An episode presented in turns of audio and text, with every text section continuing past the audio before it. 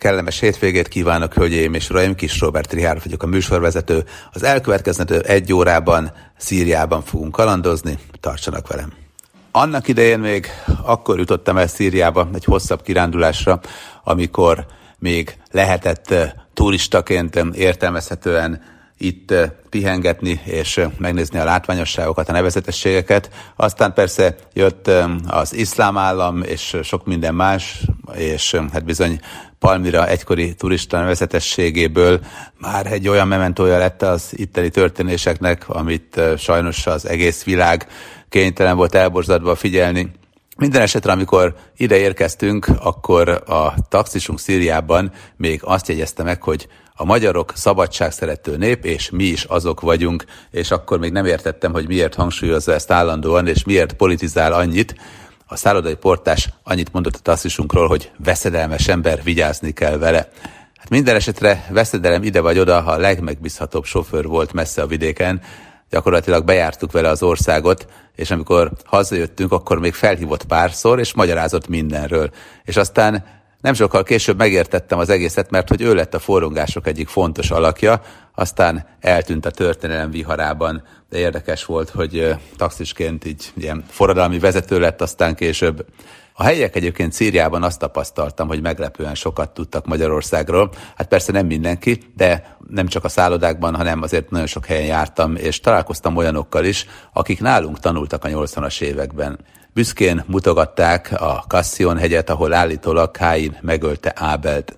Közben hajnalodott, és a zöld neonnal megvilágított mecset minaretjéből a müezzin imára szólított. Délelőtt ébredtünk, és eltaxiztunk a belvárosba. Hiszek Szíriában, hirdette ekkoriban óriás plakátokon az elnök, és az első számú vezető portréja a legtöbb boltban, intézményben, mindenféle üzletben ott lógott a falon, és így volt ez a nagy bazár bejáratánál is. Mivel pénteken sétáltunk itt először, ünnepnap lévén azért kevesen voltak, úgyhogy meg tudtuk nézni a híres Bagdash fagyizót. Egyébként a Hamidia bazár sor közepén volt ez a híres Bagdash fagyizó, és ez Szíria, és nem csak Szíria, hanem az arab világ talán leghíresebb fagyizója volt. Rendkívül érdekes, hogy milyen sokan rajongtak az itteni fagylaltért, és még pénteken is sor állt ilyenkor is a Hamidia bazár sor közepén.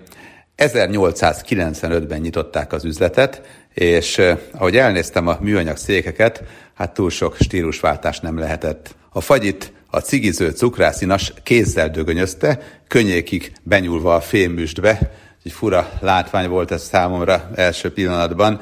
Aztán megnyugodtam, mert hogy lehetett látni, hogy volt rajta gumikesztyű. Hosszú tanakodás után bevállaltunk egy adag fagyit. Jó volt, szép volt, a tetejét ráadásul megszórták friss pisztáciával. A fagyizó alapítója kezdetben a jeget a messzi hegyek csúcsáról hozta télen, hiszen ugye 1895-öt írtunk, és ekkoriban még a hegycsúcsokról jeget kellett télen hozni, és a tároláshoz fahordókat használt. A jeget fűvel befette, a hordokat pedig mély vermekben rakta, és módszere tökére fejlesztését követően 9 hónapig tudta tárolni a jeget. Tehát lehozta a magas hegyekből, elvitte Szíriába, Damaszkuszba, a Hamidia bazár sor közepére, és gyakorlatilag volt fagyi, még a kánikulában is, nagyon hosszú ideig el tudta tárolni a jeget. Érdekes, hogy ez a csemege az arab világ uralkodóinak a kedvence lett. A falakon államfők, hírességek fényképei tanúsították a látogatásokat, ott jártunkkor, és hát mindenki megfordult ebben a Bagdash fagyizóban, aki számít, de elmondták nekem, hogy olyan is előfordult, hogy Dubajba repülőgéppel vitettek innen fagylaltot, mert hogy annyira híres volt ez a fagyizó, hogy szóltak, hogy hát akkor kellene 2 adag pisztácia, meg pár adag csokoládé, meg még mi egymás, és küldtek érte egy repülőgépet, és az szépen elvitte egy hűtőtáskában, azt követően Dubajba, és elfogyasztották, és hát gyakorlatilag 1,5-2 órán belül, vagy nem tudom körülbelül mennyi időn belül, de ott volt a finom fagyi, amikor megkívánta az egyik felesége az arab hírességnek. Úgyhogy érdekes volt, az egész damaszkuszi élmény fantasztikusan érdekes volt turisztikai szempontból is, de hát sok minden más híres szíriai hely is turisztikai szempontból értékelhető látogatószámmal büszkélkedhetett a keresztények nagy ellensége, Saulus, Damaszkusz kapui előtt jelenést látott, és az átfordulását követően Paulusszá lett a sátorkészítő, és a szeretett tanok legsikeresebb hirdetőjévé vált. A 7000 éves város szegény negyedében modern templom emlékeztet a csodás eseményre, és ez a modern templom természetesen Szent Pál templom. A háborúk előtt 20 milliós volt Szíria, és Szíria lakosainak több mint 10%-a keresztény volt, hát azóta sok minden átrendeződött. Az iszlám állam térhódítása előtt viszonylag szabadon gyakorolhatták a vallásukat. Én is azt tapasztaltam, hogy itt a keresztény templom környékén, a keresztény negyednél gyakorlatilag minden további nélkül a vallásgyakorlás szabad volt.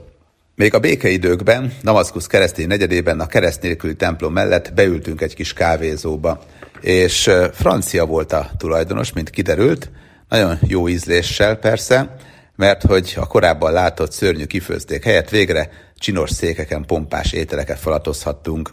Amikor az ablakon kifelé bámultam, akkor farmernadrágos lányokat lehetett látni, nevetgélő asszonyokat.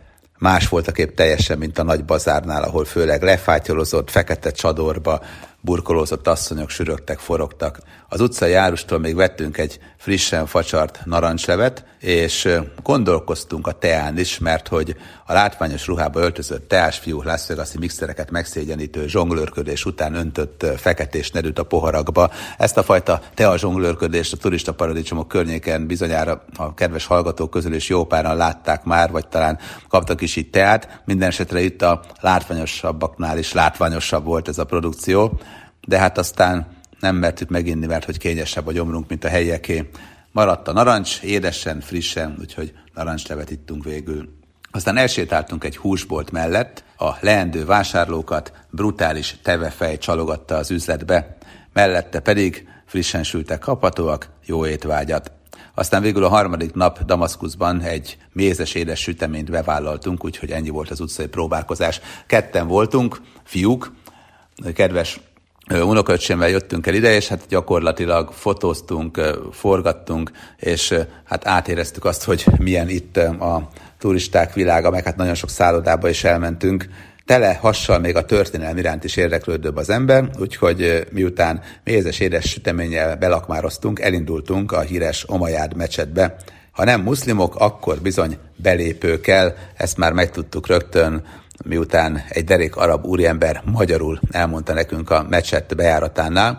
Kiderült, hogy a fia magyar lányt vett el, úgyhogy ő is megtanulta az alapszintű kifejezéseket.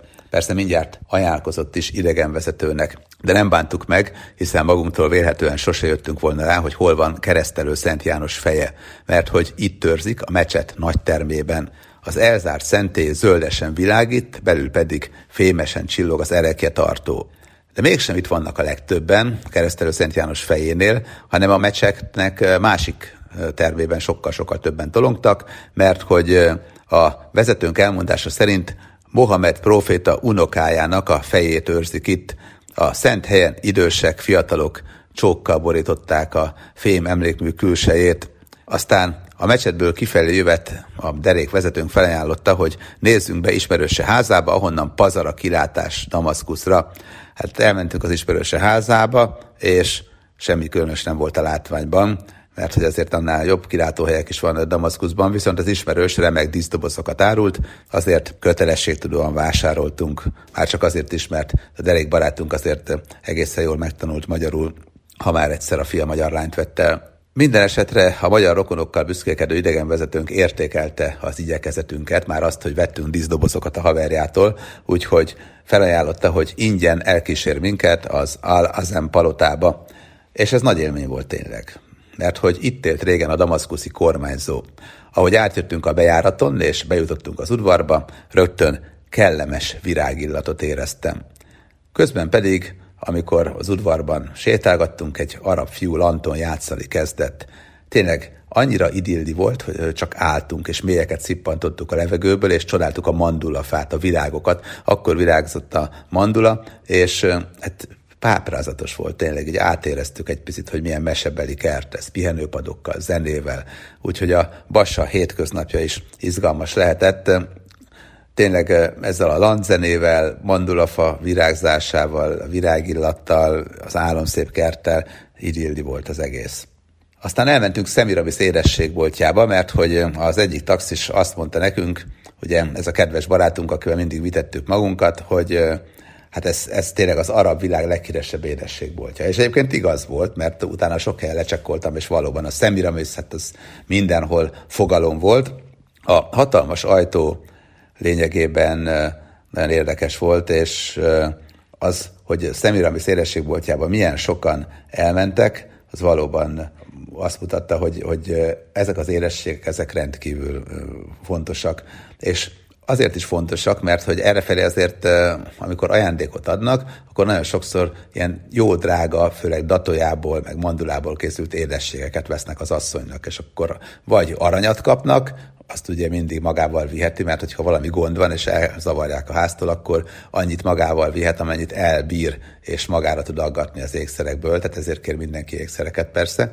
És hát mellette pedig az édességeket imádják, és ha kedveskedni akarnak az asszonynak, akkor édességeket vásárolnak, és ez a Szemiramis édességbolt, itt tényleg rémdrágán helyi árakhoz viszonyítva lehetett kapni mindent, de rendkívül finom és tényleg speciális édességeket kínáltak. Ezek a tipikus arab édességek sokkal jobb kivitelbe, hát olyan datóját kevés helyen ettem, mint amit a Szemiramisba kínáltak. Persze mandulával töltve, ízesítve, beburkolva, egy kis mézzel, káprázatos volt. Egy kicsit még talán arról, hogy Damaszkuszon a kánok uralkodtak, és Damaszkuszban kánok rezidenciáját találhattuk. Az egykori palotába be is lehet menni. Szökőkút van középen, tágas belső tér, romos szobák, úgyhogy sok csodára azért ne számítsanak, hát most meg pláne ne, hiszen azért a nagyon komoly iszlám állam meg egyebek uralkodása idején és hatalmi regnálása idején azért ami turisztikai nevezetesség volt, hát azt nagyjából megpróbálták bedarálni, de azért mindent nem sikerült. A Nemzeti Múzeumban is voltam annak idején Damaszkuszba. Az udvaron művészeti iskolák növendékei éppen az egyik szobrot próbálták meg lerajzolni, és a tárlat főleg a palmyrai ásatások anyagára támaszkodott egyébként, ami ott volt a Nemzeti Múzeumban. Az iszlám állam ugye itt robbantotta fel az egyik templomot később, géppuska sorozatok nyomait viseli az egyik oszlopsor, a múzeumigazgatót lefejezték, de hát aztán a béke beköszöntével mégis újra fogadhat látogatókat, ez is nagyon érdekes. Damaszkusz történetéről a múzeumban sokat megtudhattunk. A helyek szerint ez a világ legrégebb folyamatosan lakott városa, mert hogy a római uralom idején még püspöki székhely is volt a kereszténység első századában. Aztán 636-ban özönlöttek be az arab törzsek, és Damaszkusz a szíriai emírség fővárosa lett. Nem sokkal később pedig az egész arab birodalom székhelyévé vált. Később Bagdad kapta ezt a rangot, de Damaszkusz népessége ennek ellenére tovább nőtt. A törökök 1516-ban foglalták el a várost, majd az első világháborút követően a franciák kapták meg, és 1946-ban lett a független Szíria fővárosa.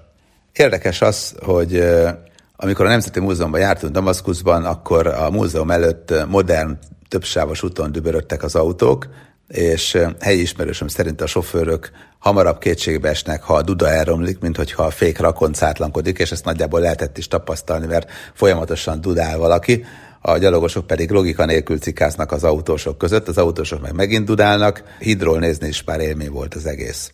Sokat nem esik, egyre gyakoribb viszont a sivatagi szél még Damaszkuszban is, és néha homokos csodor az arcunkba, pedig egy nagyvárosban vagyunk.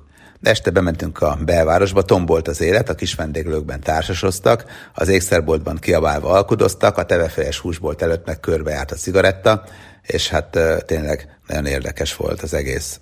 Az arab világ legjobb édességboltjába, a Szemiramis édességboltba este is elmentünk. Hát függőkert nem volt persze benn, de egyébként gazdag, omegaórás, aranyláncos arab úriemberekkel találkoztunk. Úgy látszik, hogy ők főleg este járnak, pedig előtte voltunk nappal is az édességboltban. A díszdoboz csak az alap, hozzájár olyan táska is, mint hogyha a Louis Vuitton boltban vásároltunk volna. És hát tény és való, hogy Szemiramis tényleg lágyan elomlik szívünk hölgyének szájában, az biztos, mert annyira jó maga az édesség, meg a klasszikus Szemiramis sütemény is, és hát Proust szereplőként juttatja eszébe a keleti mesék világát ez a sütemény. A forrongások idején bezárt, de aztán a bolt később újra kinyitott, úgyhogy ilyen értelemben ismét az arab világ kedvence lehet. Szíriában nagyon komoly kirándulásokat lehetett tenni, és emlékszem, hogy egy tévéstáb kaliforniai városlakókat kérdezgetett arról, hogy mennyire tartják fontosnak az idegen nyelvek, például a spanyol nyelv ismeretét, és az egyik járókelő így válaszolt, hogy bőven elég az angol, ha Jézusnak jó volt, akkor jó nekem is. És hát ez ilyen klasszikus gekként terjedt a világhálón, de hát ugye tudjuk jól, hogy Jézus bizony nem angolul társalgott az apostolokkal, valószínűleg az arámi nyelvet, meg az óhéber nyelvet használta, és a szíriai Malula városában a háború előtt néhányan még beszéltek arámiul. 2000 év alatt sokat változott a nyelv, érződött rajta az arab hatása, de a tudósok szerint a malulai öregek beszédét Jézus kortársai még megértenék valamilyen szinten, egész jó szinten. Napnyugtakor érkeztünk meg Malulába, ahol éppen egy új mecset épült a város határába, és hát ez még ugye az iszlám állam regnálását megelőzően volt. Az iszlám tanok követői ekkor a völgyben laktak, a hegyoldalon pedig a keresztények éltek. És ahogy haladtunk felfelé, úgy pillantottuk meg az első, majd a második templomot, a templomok melletti sziklákra pedig nagy kereszteket tettek, ezzel is jelezve, hogy itt kik éltek, vagy élnek. A hegy tetején pedig bementünk egy kolostorba, és ott őrizték Szent Pál tanítványának, Szent Teklának a sírját. Ahogy beléptünk az ódon ajtón, és felfelé bandukoltunk a lépcsőn, rögtön hozzánk szólt egy fiatal lány, hogy nem vesznek ikont, és hogy nyomatékot adjon szavainak, betessékelt minket a kis kápolnába, ahol réginek tűnő képek lógtak a falakon. Jézus hagyományos görög-keleti ábrázolása volt persze mindegyiken. Nem vásároltunk. Eleve egyrészt, hogyha eredeti, akkor sajnáltam volna elvinni az ősi helyéről, ráadásul nem hiszem, hogy majd a határon büszkén mutogathatnánk, és hát ilyen szempontból egy jogkövető vagyok, hogy azt viszem haza, amit szabad. Ha pedig nem eredeti, akkor meg minek vegyek, úgyhogy nem vettünk, úgyhogy felkapaszkodtunk inkább a felső szentélybe, és barátságos asszonykával találkoztunk, az itt dolgozó női szerzetesrendnek volt a tagja, aki még a helyi árvaházban is segédkezett, hogyha már fogadta a turistákat. Arámiul tudott például imádkozni, és ezt még a gyerekeknek is megtanította. A kolostor mellett keskeny hasadék volt, és azt is mutogatták, hogy a legenda szerint Szent Tekla itt menekült a rómaiak elől, akik hite miatt üldözték, aztán amikor a hegyhez ért, az megnyílt előtte, és a szurdokon átjutva tovább hirdethette aztán a keresztény tanokat.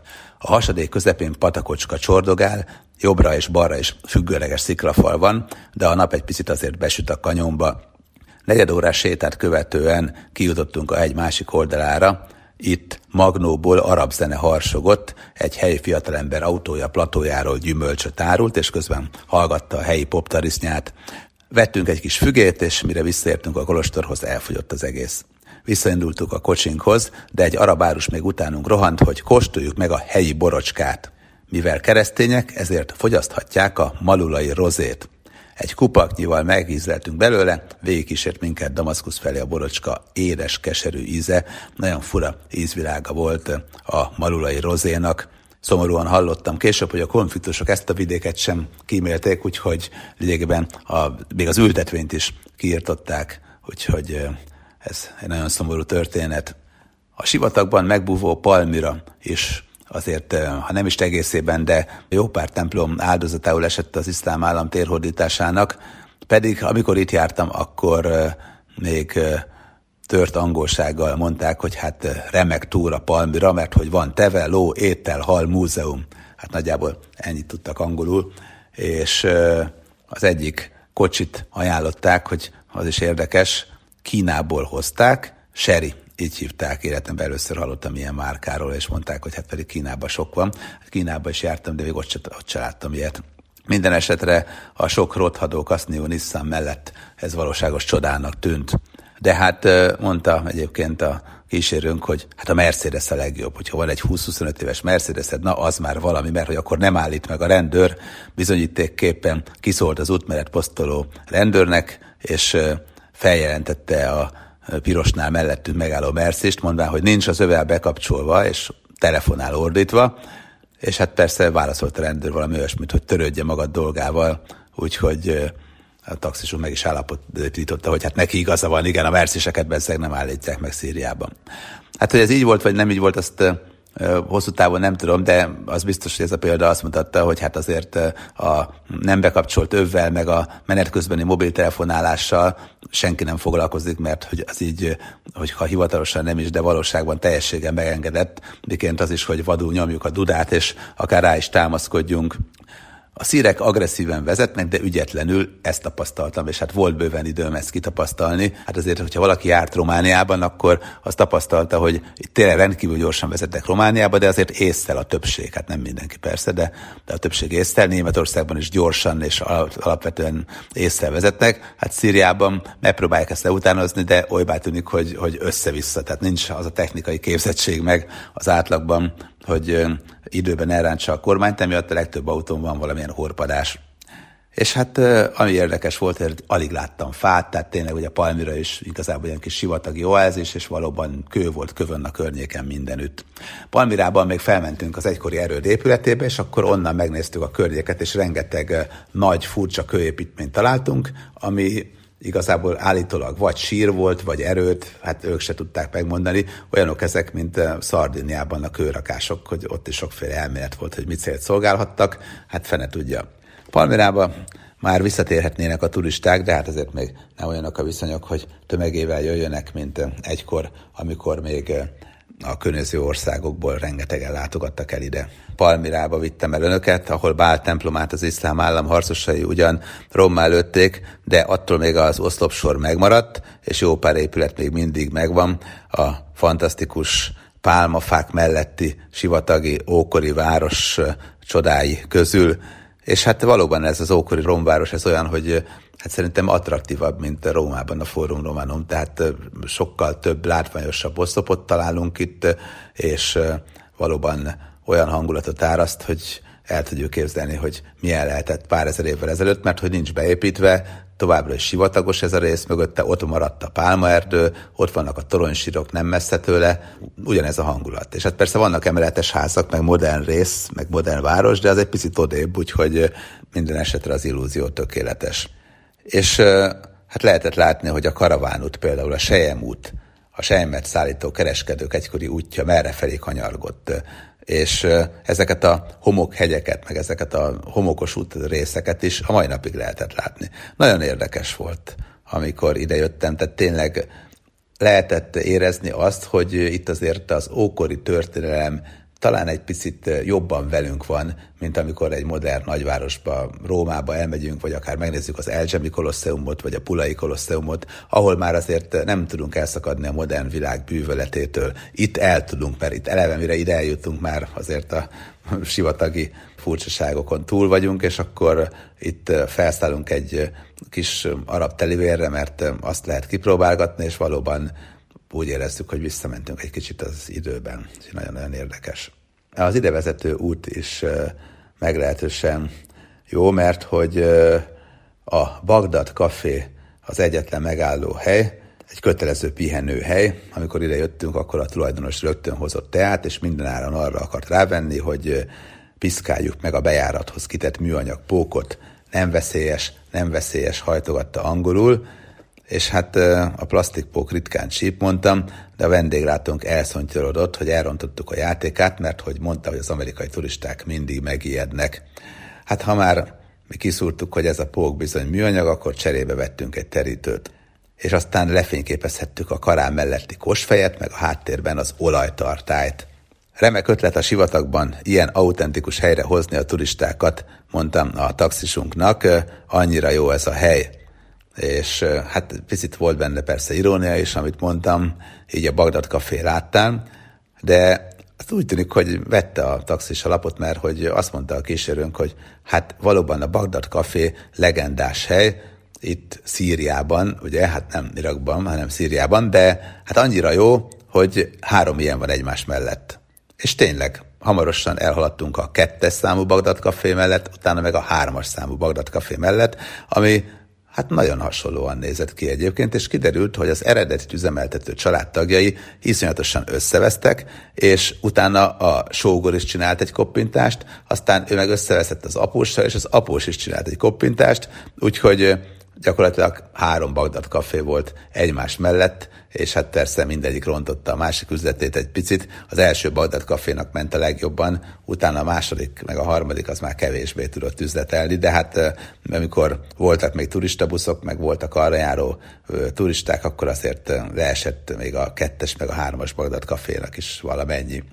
Csak nem 4 órán keresztül utaztunk, amikor végre megérkeztünk Palmyrába, tehát azért tényleg menni kellett rendesen, de megérte, tényleg megérte az utazás, meg aztán a 4 óra, mondjuk 4,5 óra volt igazából, mert fél óráig a Bagdad Caféban üldögéltünk, de hát tényleg több mint 1 kilométer hosszú, a közepénél egy antik színházzal a maga az oszlopsor, és szerintem ilyen gyönyörű római kori oszlopsor sehol máshogy nincsen. Egy helybeli fiatalember még a tevét is felajánlottam, aztán meséltem, hogy ilyen arab telivérrel lehetett ott menni, és azt is kipróbálhattuk, meg ott lehetett az oszlopsorokat így arab telivéren megnézegetni, de tevével is lehetett mindenképpen menni. Hozzáteszem, a helyi viszonyokra csak egy érdekes példa, hogy működött, hogy hát mondott egy árat, mondtam, hogy a teve nem kell. Aztán 90%-os engedményt kínált, aztán egyre keményebben kérlelt, aztán követelőzött, aztán ismét kérlelt, és végül felkúztam a tevére, mondtam, hogy hát nem akarok tevével oszlopsort nézegetni, de azért egy fotót csináljunk, és nem tudtam megakadályozni utána, hogy egy másik helybeli burnusz terítsen a fejemre. Hát ez azért gond egyébként, mert ugye a tevéssel végül megállapodtam, hogy akkor oké, valamennyit fizetek, de mondjuk a burnusz tekeréssel nem állapodtunk meg, és hogyha mondjuk a burnuszossal nincs megállapodás, akkor az agresszív fiatalember megállapodás hiányában annyit kér a burnusztekerésért, amennyit akar, hát nagyjából amennyi a teve ára lehetett szöröstül-böröstül, és aztán mondjuk 10 percnyi spontán üvöltés volt, és akkor az üvöltözés után végül 1 eurót adtam az élményért a burnuszosnak. A tevéssel korábban megállapodtam már 1 euróval, megelégedett, úgyhogy az nem volt gond. Aztán nagyjából láttam, hogy itt ennyi volt ez a történet, és mentem tovább, és utána megkövetkezett a lovaglás, az apró termetük is lovon, és akkor az mint 1 kilométernyi oszlopsort így bejártuk, és a paciról csináltam pár jó fényképet, meg a középén a templommal, és hát érdekes, hogy az üvöltözéstek egyébként a egyik kísérőm is tanulja volt, aki csak annyit mondott mosolyogva, hogy hát ők csak a megélhetésért teszik. Hát mondtam, hogy én sem haragszom rájuk egyébként, tehát nem vettem a szívemre. Nem fogok nyugtalanul aludni most az alkudozásos üvöltözést követően. Egyébként a burnusz tekerős helybeli haverjától engesztelésül kibéreltem utána még egy arab telivért, tehát tőle béreltem ezt a lovat, tehát végül is jól jártak összességében. És hát fájt a lábam, meg a combom után, amikor leszálltam végül is, egy ókori kőasztal segítségével kászálódtam le róla, és ami fura volt, hogy majdnem elütött egy motoros, mert hogy a hangulat tökéletes olyan szempontból, hogy teve van meg arab telivér, de a helyi fiatalok így kora délután hirtelen úgy érezték, hogy öreg robogókkal most versenyt kell motorozni az oszlopsor környékén, úgyhogy a római kori romok körül száguldozni kezdtek, meg versenyeztek, és hát kemény volt a terep, és minden méterre jutott valami szobormaradvány, és ott szórakoztak a motorral. Hát a kutyát nem érdekelt, hogy mondjuk ott éppen neki mennek a romnak, vagy átugratják az egyiket, vagy mi a helyzet. Azzal együtt Palmyra városa fantasztikus élmény volt, akár csak Malula, ahol arámi nyelven tudtak még imát mondani a kolostorban, és volt még egy nagyon-nagyon érdekes település, a szíriai kirándulások meg kalandozások tényleg egyik fénypontja, amikor Szerednajába látogattunk.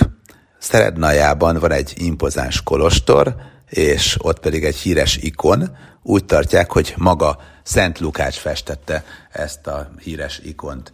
A Máriát ábrázoló festmény előtt középkorú hölgyek térdeltek, és arabul imádkoztak félhangosan. Áporodott szag volt, tömeg áhítat, és be lehetett látni a hátsó nagyobb szobába, ahol apácák társalogtak. Végül nem érintettük meg a képet, görnyedve kihátráltunk az alacsony ajtón. A szerednajai kolostor 1300 méter magasan található, az épület előtti parkolóból pedig be lehetett látni az egész települést. Lépcsősor vezet a főbejárathoz, oldalt egy másik lépcső, és lehetett sétálgatni ekkoriban még az erődszerű falakon. A kolostort 547-ben alapították, Mi asszonyunk zárda néven. A település neve is erre utal, a Saydnaya asszírül azt jelenti, hogy asszonyunk, tehát a Saydnaya, ugye mi asszonyunk. Állítólag Justinianus császár erre vadászott, és egy gazellát üldöztek. Már elejtették a vadat, amikor a gazella megrázta magát, és fehér ruhás asszonnyá változott. A vadászok felismerték Máriát, aki azt kérdezte a császártól, hogy miért üldözöl engem. Az uralkodó meghökkent, és felhagyott a vadászattal, majd kicsivel később egy kápolnát építetett a dombra. Az idők folyamán e köré, a kápolna köré egy hatalmas kolostort építettek, úgyhogy ez lett a Saydnayai kolostor. Minden esetre a helyek szerint Saydnayában számtalan más csoda is történt, ugye ők így ugye Y-nal írják angolul, és Saydnayanak hívják, és sokáig az itt felgyógyult betegek mankóit mutogatták a látogatóknak bizonyságképpen, hogy mennyi csoda történt Saydnayában. És még az iszlám állam térhódítását megelőzően nem csak keresztények jöttek ide, hanem gyakran muzulmánok is.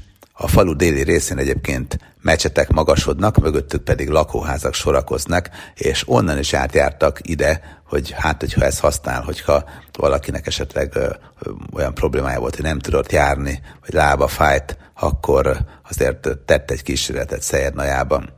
Minden esetre érdekes, hogy rengeteg félbe maradt lakóházzal találkoztam, és láttam, hogy hát ahogy lefelé haladunk, egyre kevesebb minden épült, csak ilyen szerkezetkészre épült jó pár ház, és a taxis mutatta, hogy hát elfogyott a pénz. Hogy emiatt, vagy nem, minden esetre a félkész házak is üresek voltak, és ilyen kísértetváros jellege volt az egész területnek, az esti szél átfújt a szerkezetkész ingatlanokon. A település középső része már nyüzsgőbb volt, Saydnayában nyitva tartottak a gyümölcsárusok, szárított fügét és narancsot kínáltak szokásos alacsony árakon. Hát itt azért Damaszkuszban az egyik szállodában fizettünk aránylag picit nagyobb összeget, de hát még ez a nagyobb összeg is szemérmetlenül alacsony áru volt ahhoz képest, hogy mondjuk egy francia vagy egy német szálloda mibe kerül, és általában megélhetés meg filléres volt. Tehát mondom, itt 1 euró az már nekik maga volt a boldogság, és hát mindent fillérekért kaptam meg. Saydnayában egy kis boltban füstölőt is lehetett kapni, és sokan vettek, mert hogy a templomban ezt használták. A húsboltban pedig kecskefejek lógtak, itt nem tevefej volt a menő, hanem a kecskefej. Nem tudom, hogy ez a brutális látvány miként lehet étvágygerjesztő, de nagyon sok húsboltnál láttam ilyeneket, és hát a helyiek meg békésen falatoztak az üzlet előtt. Jól estek a finom falatok, aztán jöhet a dominó, mert hogy elmondta a helyi kis bácsi, akivel beszélgettem, hogy hát a dominó az akármilyen a helyzet, nem maradhat el.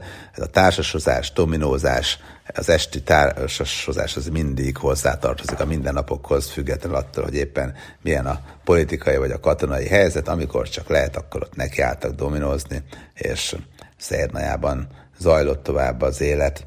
Saydnaya és Palmyra mellett, meg hát persze a klasszikus arámi nyelvről is ismert település mellett, Malula mellett azért Damaszkusz a legfontosabb turisztikai célpont, tehát ide jött a legtöbb turista még az iszlám állam térhódítását megelőzően, és az is biztos, hogy egy szíriai kirándulás esetében nem kellett attól tartani, hogy majd akkora a sor mindenhol, hogy nem fogunk majd oda jutni, meg olyan sok a turista. Hát vannak olyan helyek, mondjuk itt van például Saydnaya is, ahol főleg a környékről jöttek sokan, de nem volt azért akkora tömeg, és általánosságban az utak sem zsúfoltak. Régi autók sokaságával találkoztunk, sivatagi utakkal, köves utakkal, és mellette olcsó fügét árusítókkal, narancsligetekkel, 1-2 oázissal, és hát köves sziklás talajjal nagyon sok helyen, de azt kell mondanom, hogy barátságos emberekkel találkoztam ekkoriba, de hát már mondom, ott lehetett érezni, hogy valami van a levegőben, hiszen már a taxis is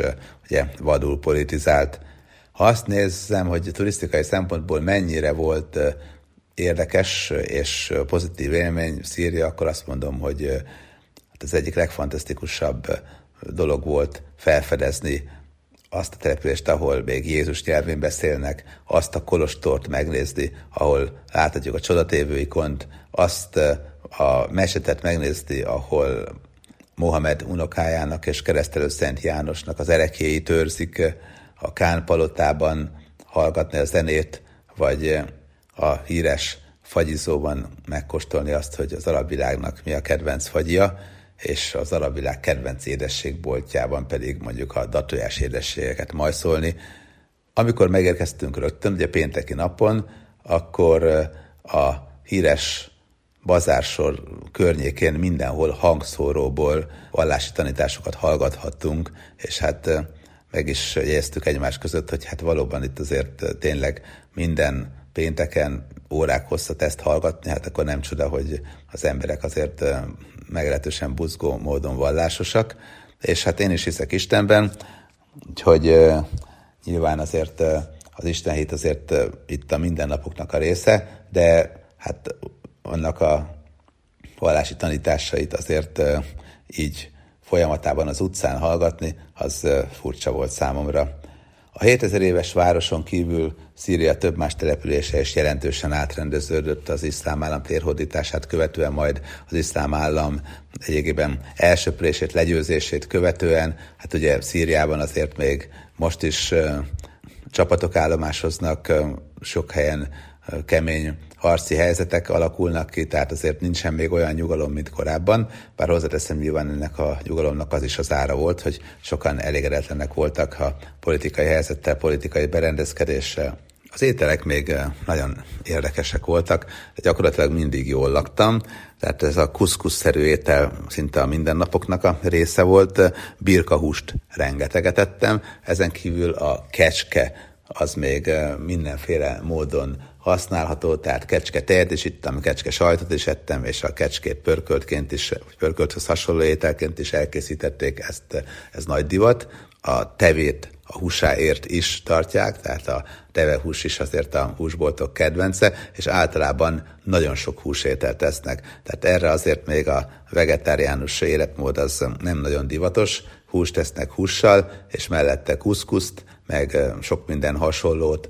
A tea és a teaivás szertartása azért szintén a mindennapok része, bár hozzáteszem itt az arabos teafőzés, ez az, ami divatos, vízipipa még ott van azért a helyeken, és hát a délutáni kiülős éttermi dominózás, a begamon, az mindenhol ott van, tehát begamonozni mindenki tud, és vadul társasoznak fiatalabbak, idősebbek, és ez is szintén a mindennapoknak a része. Az édességek például, ezek a klasszikus arab édességek tényleg tocsog a méztől, nagyon finom, a mandula ízesítés, a mandula fák, meg általában a mandula az rengeteg helyen megfigyelhető, nagyon komoly mandula ültetvények is vannak, és hát az előételek pedig még jellemzőek általában a kemény húsos ételeket megelőzően, ilyen kis salátákat, öntetes salátákat fogyasztanak, az is meglehetősen gyakori.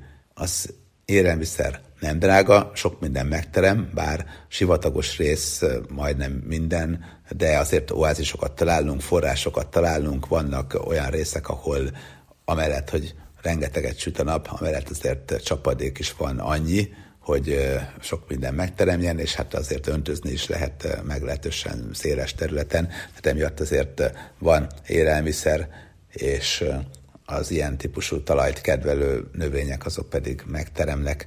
Narancsból van még nagyon sok, déli gyümölcsök azok szintén ugye teremnek, fügéből, hát álomfinom füge van, és ezek ott megérnek a fán, utána pedig rögtön kínálják akár a zöldségkereskedők, akár pedig valamelyik vendéglőben desszertként, mézes füge például, ez sok helyen van, mint desszert, és hát általában azt kell mondanom, hogy a mézes édességek, finomságok, a datójás finomságok azért ott vannak az étlapon, amikor tehetik persze, amikor nincsen olyan háborús konfliktus, hogy semmihez nem jutnak szinte hozzá. Hogyha euróban nézem, mert hát általában euróban fizetgettünk, mert azt nagyon szerették, akkor gyakorlatilag fillérekből elvoltunk, és az ételek, italok is fillérekbe kerültek, rengeteget ettünk, ittunk.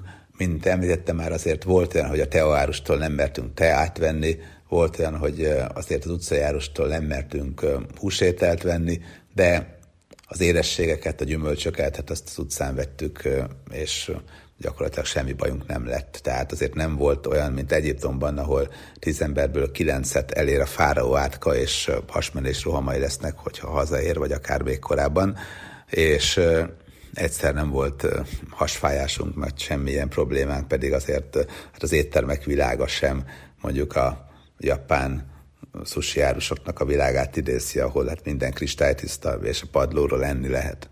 Kóborkutyák, kóbormacskák, kóborállatok, nagy kecskenyájak, birkanyájak, birkapásztorok, tevepásztorok, tehát azért ezek mind-mind ott vannak, ezek a klasszikus arab toposzok mindenhol jelen vannak, és láthatjuk azt, hogy azért még mindig kurrens állás az, hogy valaki reggel kihajtja a tevéket, és akkor ott az oázis környékén el van velük.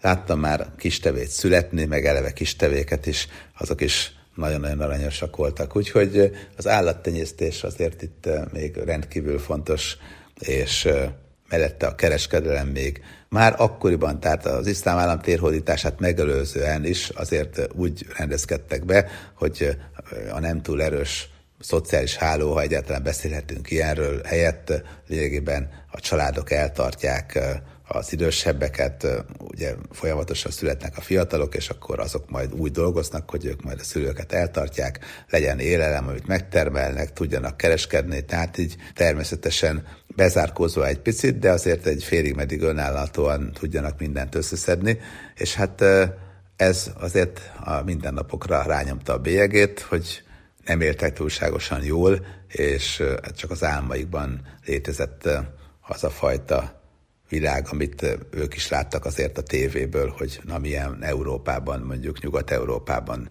nagyjából a világ, és milyen csodák vannak arra felé. A szíriai emlékek azok a történelem kitörölhetetlen részét képezik, és Damaszkusz továbbra is egy olyan város, ami állítólag talán a legrégebbi város, mint egy 7000 éves, a világtörténelemben a legkorábban elkezdték ezt lakni, talán még korábban, mint Bagdadot, meg általában a Tigris és Eufrátesz környékét. Hát, hogy mit szólnak persze ehhez a gondolathoz az egyiptomiak, azt nem tudom, de az kétségtelen, hogy Damaszkusz régi város, ebben azért maradhatunk. Remélem, hogy legközelebb is velem tartanak majd további kellemes rádiózást, viszonthallásra.